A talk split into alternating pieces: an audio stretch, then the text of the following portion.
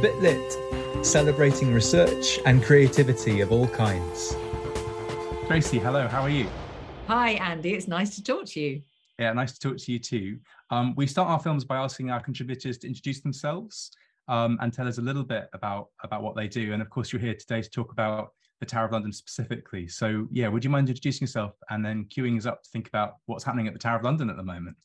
I will. And given the subject of our discussion, I'll start off with that particular bit of me, which is that I'm joint chief curator of historic royal palaces. So we look after the Tower, Hampton Court, and four other palaces besides. But um, that's what I do for part of the week. For the other part of the week, um, I'm a, a, writer, historian, broadcaster, um, and I think I've currently written about 15 books, mostly on the Tudor period. That's my bag. Great, thank you so much. Um, and what is happening at the Tower of London at the moment? so there's always something going on and at the moment, we've got this amazing new uh, immersive experience um, based on the gunpowder plot, uh, which um, played out partly at the Tower of London. More of that perhaps uh, in a little while. But this is basically a virtual reality experience combined with real actual people actors um, you know dressed in very authentic clothing. And uh, from the time from 1605 when the, the plot is about to be carried out. So really the premise is that um, you take part by deciding which side you're on whether you're on the side of the plotters who want to blow up king james i and his entire government or in fact if you're a royalist if, if you, you want to save the monarchy. So you kind of have to make a bit of a decision. What we're finding is most people are siding with the plotters. Worrying thing. Um, but they they seem to want to blow up the king. Um, and yeah, you you get guided through early 17th century London. So it's it's incredibly authentic and atmospheric. Um, and genuinely that it it feels like the outcome could be different hopefully most people know what happened uh, with the gunpowder plot it was foiled but you don't know that you kind of forget all that uh, thanks to the brilliance of the actors and the and the virtual reality i guess given the historical moment we're living through right now that whole question about whether to save the monarch or not feels yes really newly politicized it, it really does. These issues just keep coming up again and again. And, you know, in a shameless plug, my new book is A History of the Monarchy. And I, I can tell you this is no new thing. It happens time and time again, particularly when there's a change of regime um, and a change of dynasty. And we saw that with the end of the Tudors, with the death of Elizabeth I, my all time historical heroine, in 1603, and the accession of James I, who the gunpowder plotters were rebelling or plotting against. And um, yeah, people just didn't know how to cope with this new dynasty. And I know we're not in a new dynasty now. It's still the House of Windsor. You know, we still have a very long line of, of successors from the House of Windsor, but it feels like an end of an era in the same kind of way, I think. So you're bringing people into this world and ask them to decide which side they're on. What kind of historical information do people need or do they get in order to to make that decision? Like how how how do I as a punter hmm. um, decide uh, going in kind of uh, blank to what I'm about to experience? How do, how do I work out what side I want to be on? Okay, well, so the important thing to say straight off is you, you don't need to know about the gunpowder plot. It's it's not really it's it's not a test, um, and you won't enjoy the experience any less if you come in with absolutely no knowledge, because the actors very skillfully from the off guide you through um, the different kind of nuances of the plot, what it's all about. Um, there's a general introduction as well. Um, with i I'm not going to do a spoiler, but there's a bit of a surprise in that general introduction. If you kind of sit back and expect it all to be nice and you're just listening to something, yeah, prepare yourself for a shock.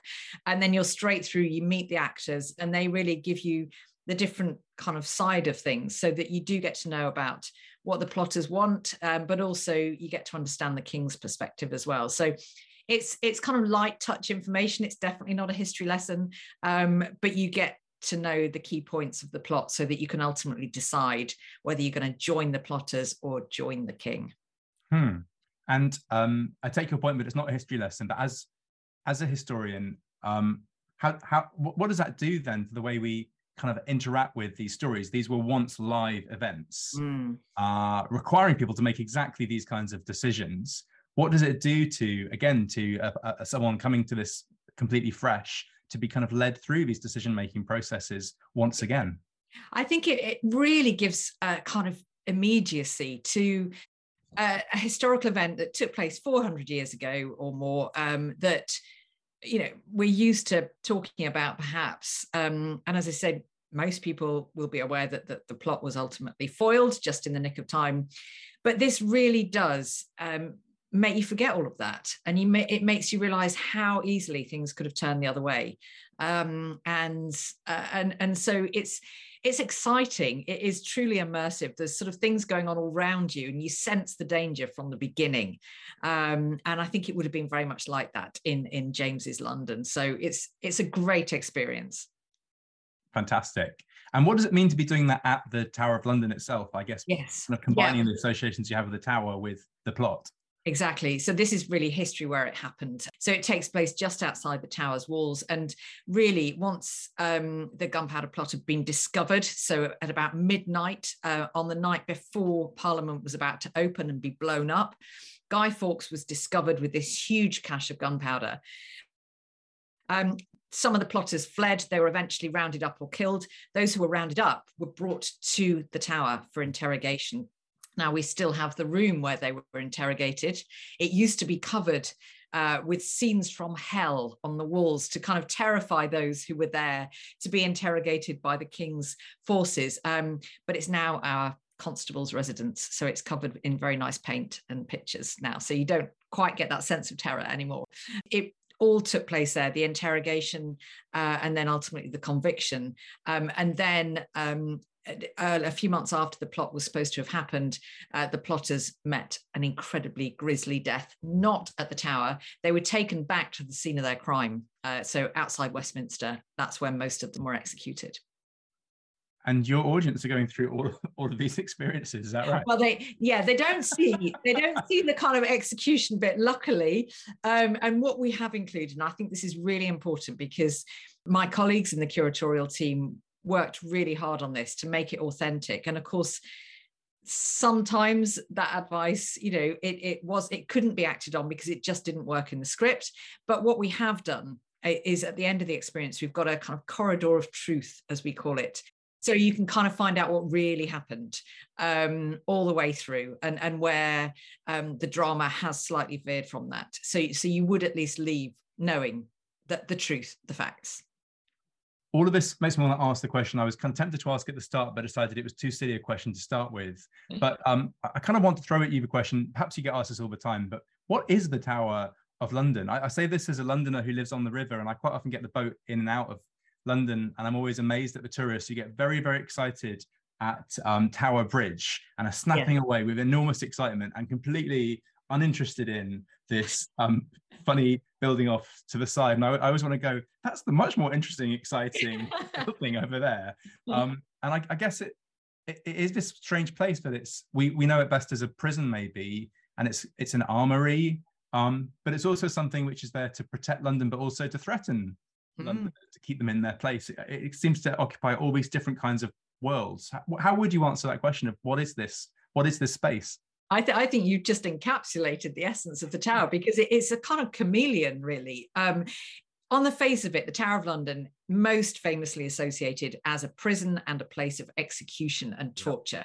And mm. frankly, that's why people still come. They, they love all of that side of it. But actually, a lot of that is thanks to the Victorians who were obsessed with kind of Gothic horror. And they actually mm. rebuilt large parts of the tower so that it looked more medieval. Mm. So a lot of what you're seeing is actually kind of Victorian invention, although that white tower, the most famous bit of the tower, that is pure um, authentic tower dating back to William the Conqueror. That's who first started building the tower.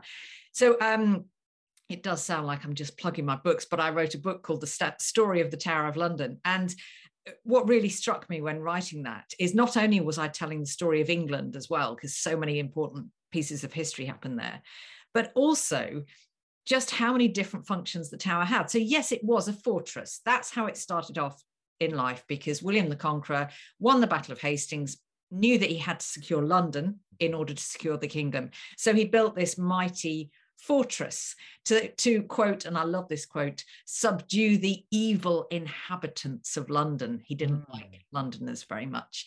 um, and so he built this enormous tower known as the Great Tower. But within it was a very luxurious royal palace, and it has remained a royal palace um, ever since. So it's already got two things fortress, palace, and then it starts to acquire these slightly odd functions that you might not expect. Yes, it's a weapons store uh, and an armory, all the rest of it, but it also becomes a royal menagerie. Mm. Where else do you keep these exotic beasts if you're the king and you get keep getting given these these things like pale bears, polar bears? Uh, that's one of my favorite stories. Is that uh, so? King John, who is usually tops the polls of worst monarchs in history, uh, he was given a, a pale bear as a as a kind of consolation prize for losing Normandy. You've lost Normandy, have a polar bear. Now, what did he do with it? Well, they quickly worked out that polar bears like to swim. So they let it swim in the Thames next to the tower, tethered by a long chain. But it was some poor guy's job to swim with it. Imagine having that job. Um, no, but apparently he survived to tell the tale and he survived for longer than the polar bear. And then it welcomed elephants and the like. And this menagerie lasted until uh, the 1800s. And then London Zoo was built to properly house and care for these animals. But other functions include Royal Mint. It's where the mm. nation's coinage was made. And also, um, as the sort of national archives, it's where government records were stored. Mm. And of course, where the crown jewels were kept. Now, the common denominator of all of those functions is they all require somewhere really, really secure. Mm-hmm. So that's why the tower was chosen. Um, and, and that's why it kind of took on all of these weird and wonderful functions. But frankly, you know, when we get to some more, some of the more ridiculous ones, I'm not quite sure how to justify it. Though Henry VIII built himself a wardrobe in the tower and, and he needed a big wardrobe. So it was like a huge new tower within the tower just to store his clothes. Um, so yeah, it's it's been all sorts of things, but thanks to the Victorians, you know, we still think, oh, Tower of London, oh, don't throw me in the tower, all that kind of thing. Mm-hmm. Yeah, thank you.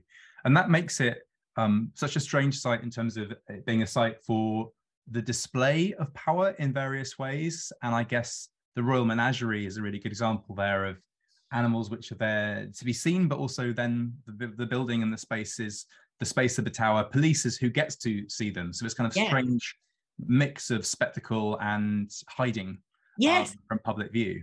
Absolutely, and and with the menagerie, what I love is that um, they they housed most of the animals um, in a tower very close to the main entrance of the tower, and it became known as the Lion Tower for obvious reasons. And I do think they used that the um, the kind of king and the people and the constable of the tower to sort of terrify people who came to the tower because you could hear the roaring of the lions as you enter the tower, this already very forbidding place. Um, but yeah, it, it, so the tower's not then a tourist attraction, and and obviously mm. visitors range from prisoners to royal guests uh, to people who actually work at the tower because it's a living, breathing community, and it's only really um, from the reign of Charles II, he's the one who establishes a new jewel house for the crown jewels mm. and lets people visit them. And that's really the beginnings of the tower as a tourist attraction. So in the kind of late 1600s. Mm. Of course, it's now very much on the agenda for uh, international tourists and indeed, you know, um, national ones um, who still flock to the tower, mostly to see the crown jewels, I have to say, but there's a lot of other things to see as well yeah, absolutely fascinating. And so I'm now wondering what it means then to bring in members of the public to experience the gunpowder plot. Um, and you've already kind of clued us into the fact that we're going into an interrogation room, the, uh, the original interrogation room. So we're being asked to think about places of torture and execution, exactly the things that you've suggested by bringing tourists to the tower in the first place.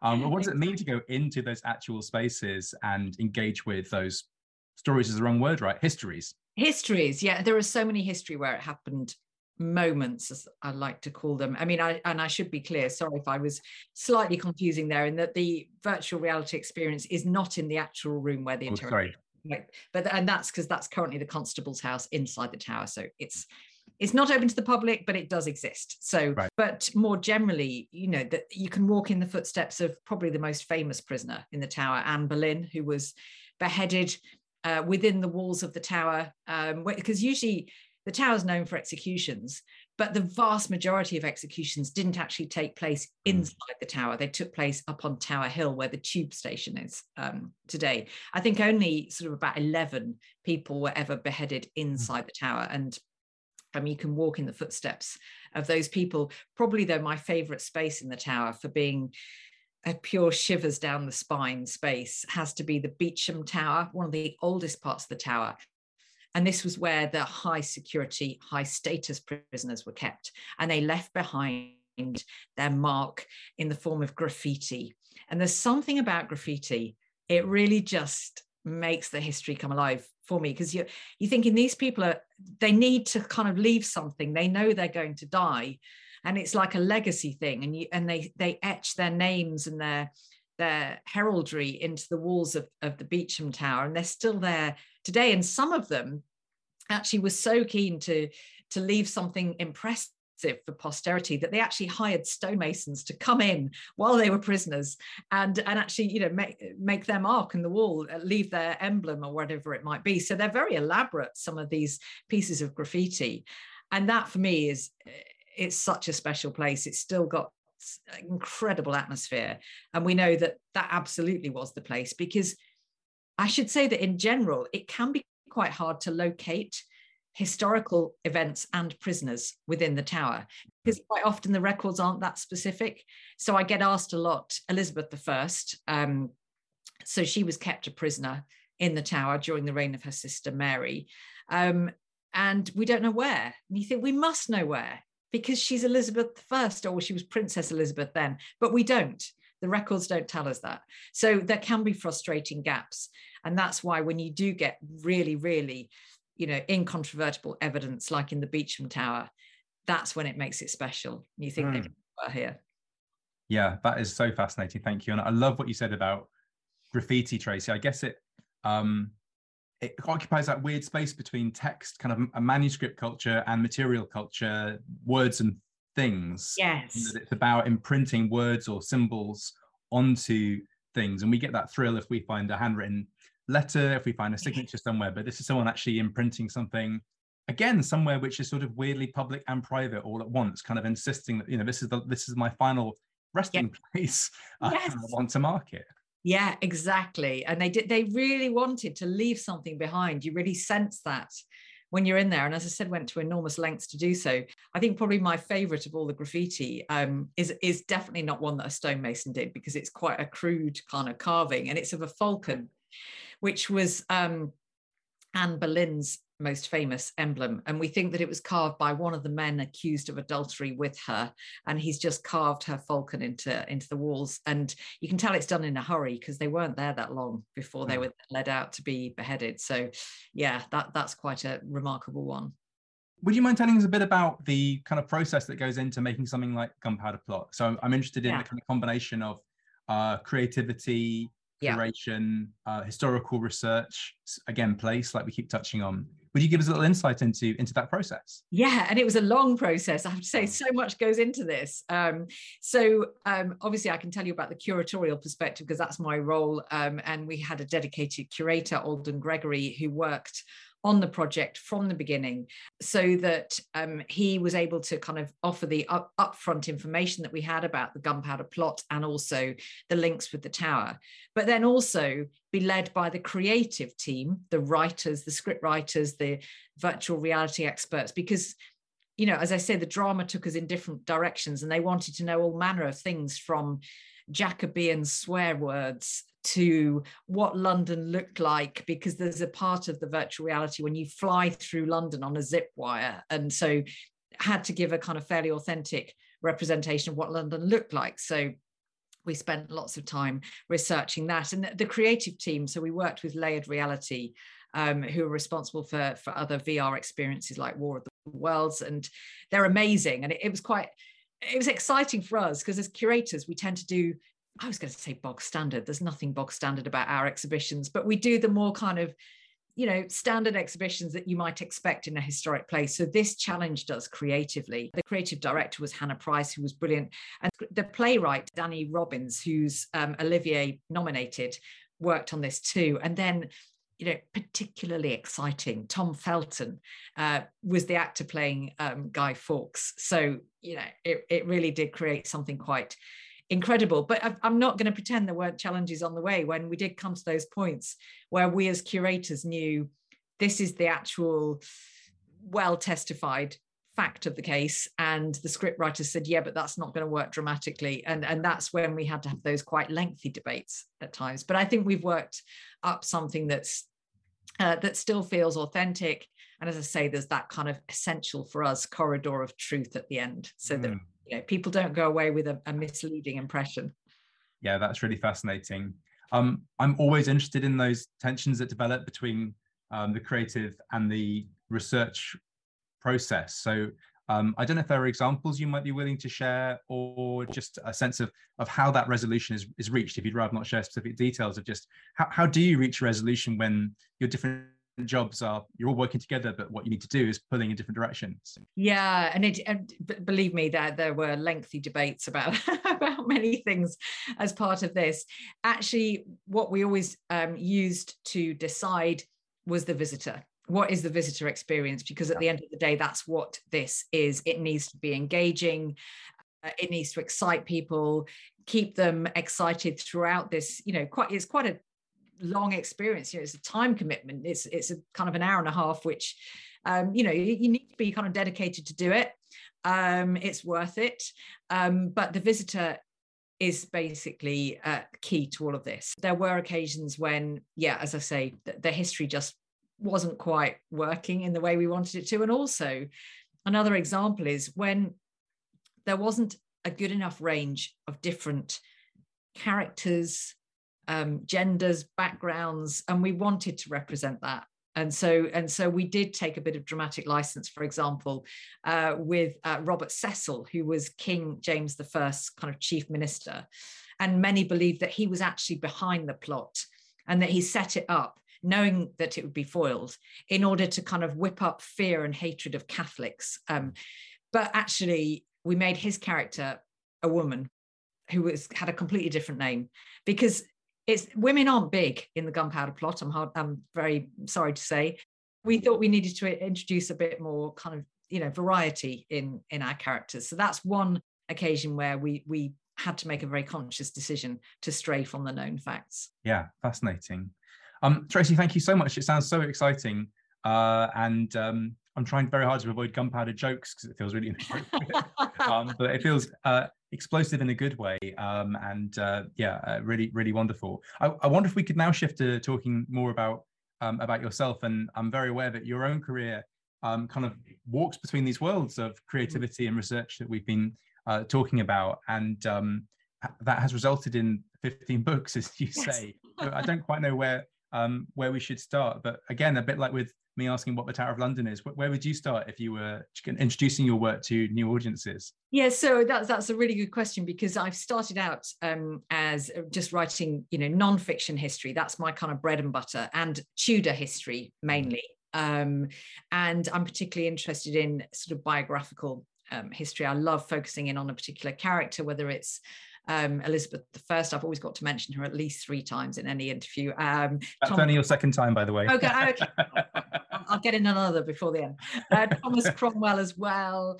Um, but in recent times, I've gone into fiction actually, which was a completely different ball game. So I write historical fiction, and actually my first trilogy, uh, The King's Witch, was about the gunpowder plot. So it was quite interesting because I was having these kind of debates and challenges myself um, i wrote that before this experience came out. Uh, so i kind of i got it when it came to those debates between drama and truth um, and and how far you can kind of play with the known facts. And as a historian i think it is really really challenging to write fiction. Um, i think my first attempt was probably faction. It was the facts but i dramatized them. And i soon learned that that just doesn't work. With historical fiction you need to kind of create drama um you know weave in kind of plot twists and and make stuff up, which you know doesn't come naturally to uh, a historian. But I absolutely lo- loved it, and I'm hooked on writing fiction now. My next three books are going to be fiction, um, so it's a direction I didn't expect to go in, but which I'm really, really enjoying. Um, that said, um, my latest nonfiction book is a history of the monarchy, as I mentioned, so Crown and mm. Sceptre, and the the events of recent times um, ha, have been extraordinary because my publishers said from the moment that news about the Queen's death was announced that we need to revise the book. So I've been experiencing these events of recent times, both personally, you know, personal reaction to a kind of loss of the only queen we've ever known, but also looking at them with a historian's eye you know how will future generations judge this mm. um, historic moments like the first time the accession council was filmed and and that kind of thing um, so it's been it felt it felt like history in the making i've i've never been witness to a historical event that i've written about mm. and that was just utterly fascinating and then to dovetail back to the point of this conversation history in the making is kind of what you're asking your audiences to experience. And I'm so fascinated you've been speaking about that, um, occupying that middle space between the, uh, between history and, and, and creative work and imagining that. I guess history itself is the result of people imagining possibilities yes. and then having to compromise with each other. No one gets to dictate what happened historically. It's a result of, in, yeah. in this case, of plotters and the authorities kind yes. of pushing. Compromise is completely the wrong word, but it's yeah two two parties trying to achieve things and then some sort of weird muddle that occurs between out of the clash of those two Exactly. That's so true. It's a really good way of describing it. And also, I should say as well that this whole distinction between non-fiction and fiction is quite blurred because is there such a thing as a historical fact? You've always got to look who's writing it, why they're writing it, can we rely on it? Um, and you know, the, the, historians for generations have concluded there is no such thing as a historical fact. Uh, there is only you know kind of written records, and you have to interpret them. So um, that that always helps my conscience if I'm kind of veering from the known facts while writing my fiction.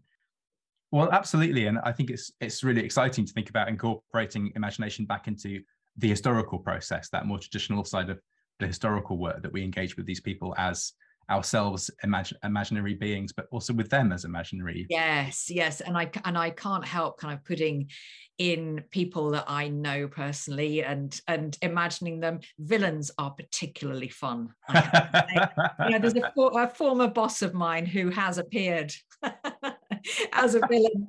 Uh, not at historic royal palaces, I should say. Um, but yeah, that, that they featured uh, in, a, in a few of the novels. But you can't help but bring some of your own personal experience, I think, uh, when you're writing. Absolutely not. No. Tracy, good luck with revising the um, the history of what was already a monumental history of um, the monarchs of the of the UK. Um, it's really exciting to hear about how you're um, you have been forced to reflect professionally on what it means to live through a historical moment and then revise an already existing book. Um, and good luck with the remainder of the Gunpowder plot. Thank you very, very much. Thank you. It's been great talking to you.